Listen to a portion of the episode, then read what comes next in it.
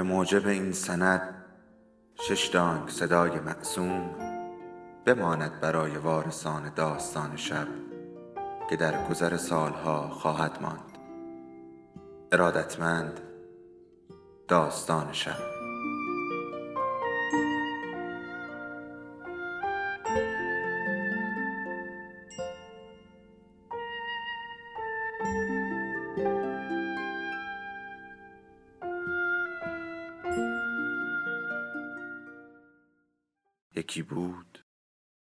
یکی نبود.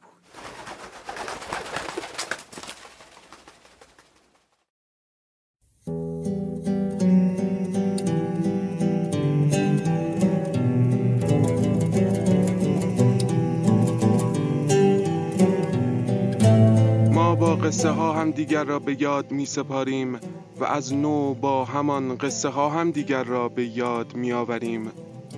حالا یکی از ما قصهش را بلند می‌خواند تا به یادش آوریم. سلام. اینجا داستان شب است و این صدای شماست.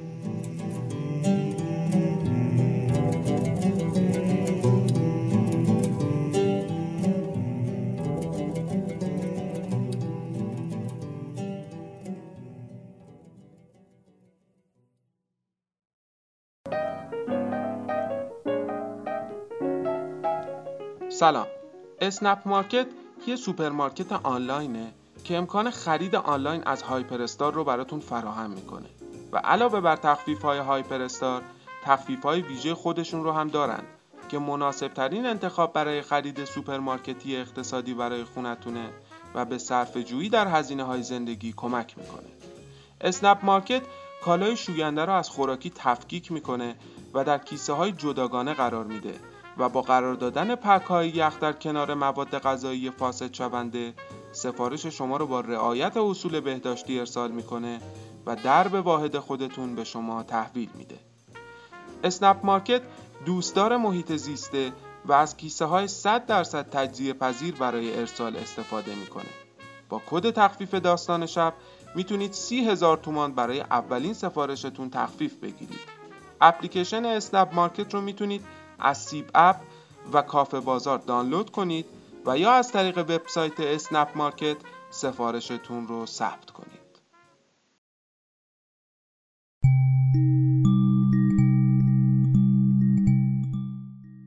آن اولها رو درست یادم نیست. فقط یک چیزهایی آن کورسوهای مغزم نور می دهد که حالا بهشان می‌گویم اولین خاطرات من و زری. می‌گویم زری اما نه برای آنکه این نامی توافق شده و قراردادی باشد میان ما نه او حتی خودش هم الان که اینها را برای شما می نویسم نمی‌داند که من در خلوت خودم برای دل خودم چون خودم دوست دارم زری صدایش می کنم. من که نمی‌دانم به اتکای دست و پای تقدیر بود، شانس بود یا معجزه اکنون توفیق یافته بودم که بروم و درس بخوانم به جبر خیلی چیزها رفتم و نشستم سر کلاس. همان اولین روز بود که استاد بلند خواند خانم دستش را بالا کرد به نشانه حضور بعد هم توضیح داد که از کرمان می آید قبلا مشهد درس خوانده و حالا اینجاست.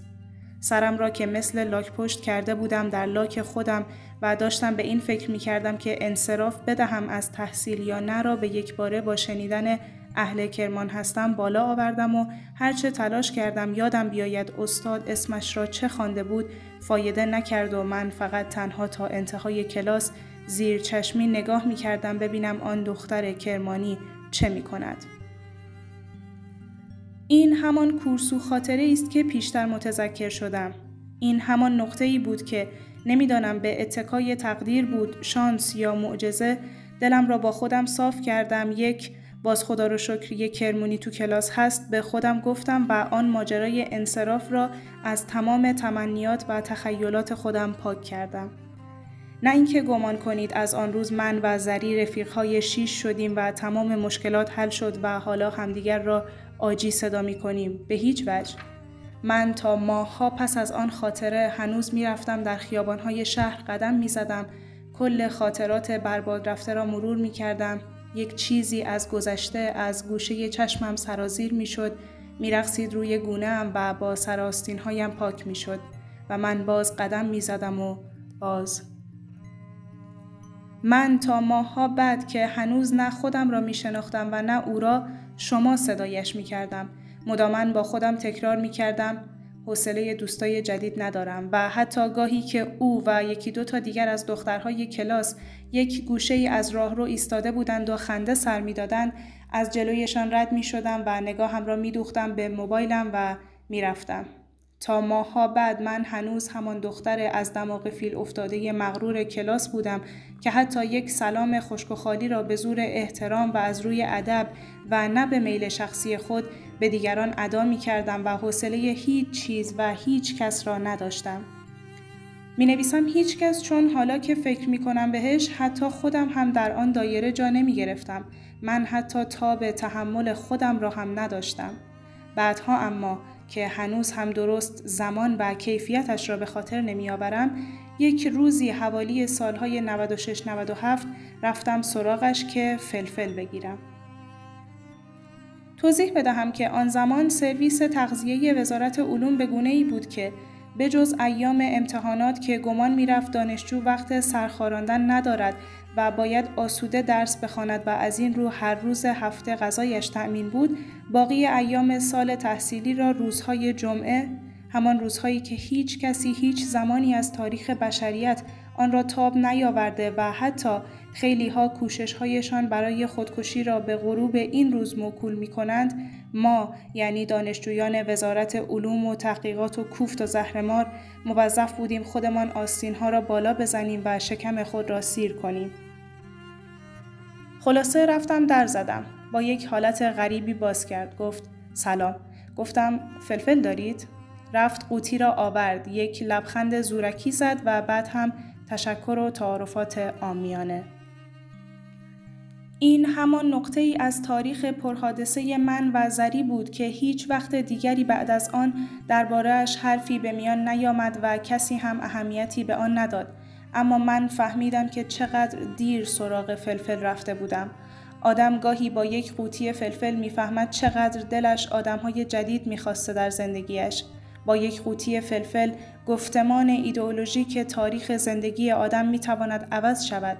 گاهی با یک قوطی فلفل تمام تمهیدات اندیشیده شده برای نیست کردن خود از ساحت مقدس هستی پودر می شود و با همان یک قوطی فلفل آدم می‌فهمد چقدر در هستیش یک زری کم داشته است تا تمام قصه های عالم یادش برود. بعد از آن قوطی فلفل روزهای زیادی آمدند و رفتند. من و زری دیگر فلفل جابجا نمی کردیم. بین ما قاچاق فیلم، سریال، پادکست و خیلی چیزهای دیگر رواج یافته بود. من و زری بعد از آن خیلی حرف ها زدیم که اگر روزی به گوش احدی برسد میآیند یکی از ما را به جرم مشوش کردن اذهان عمومی و دیگری را به جرم افساد فلعرز می‌گیرند و می‌برند آنجایی که عرب نی نینداخت.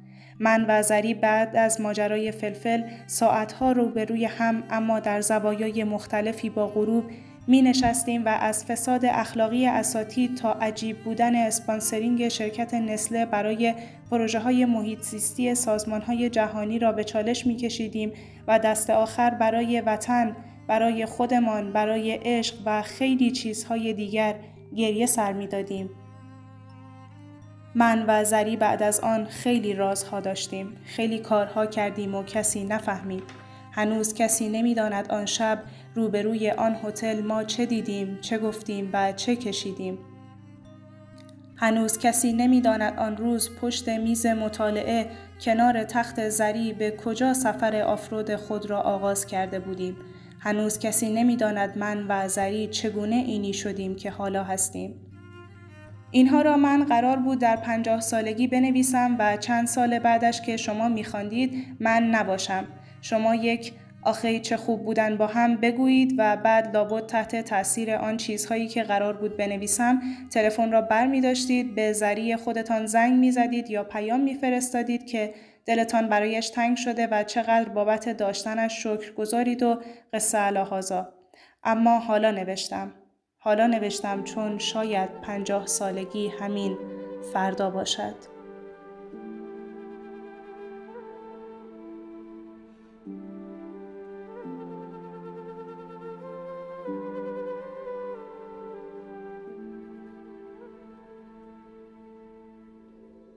داستان شب بهانه است برای با هم بودن دور هم نشستن شنیده شدن.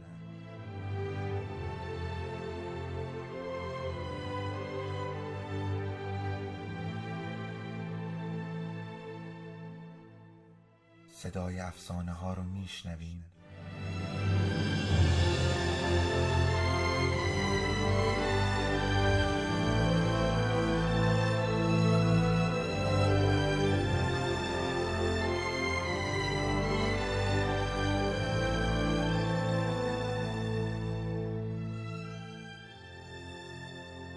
شبتون بخیر.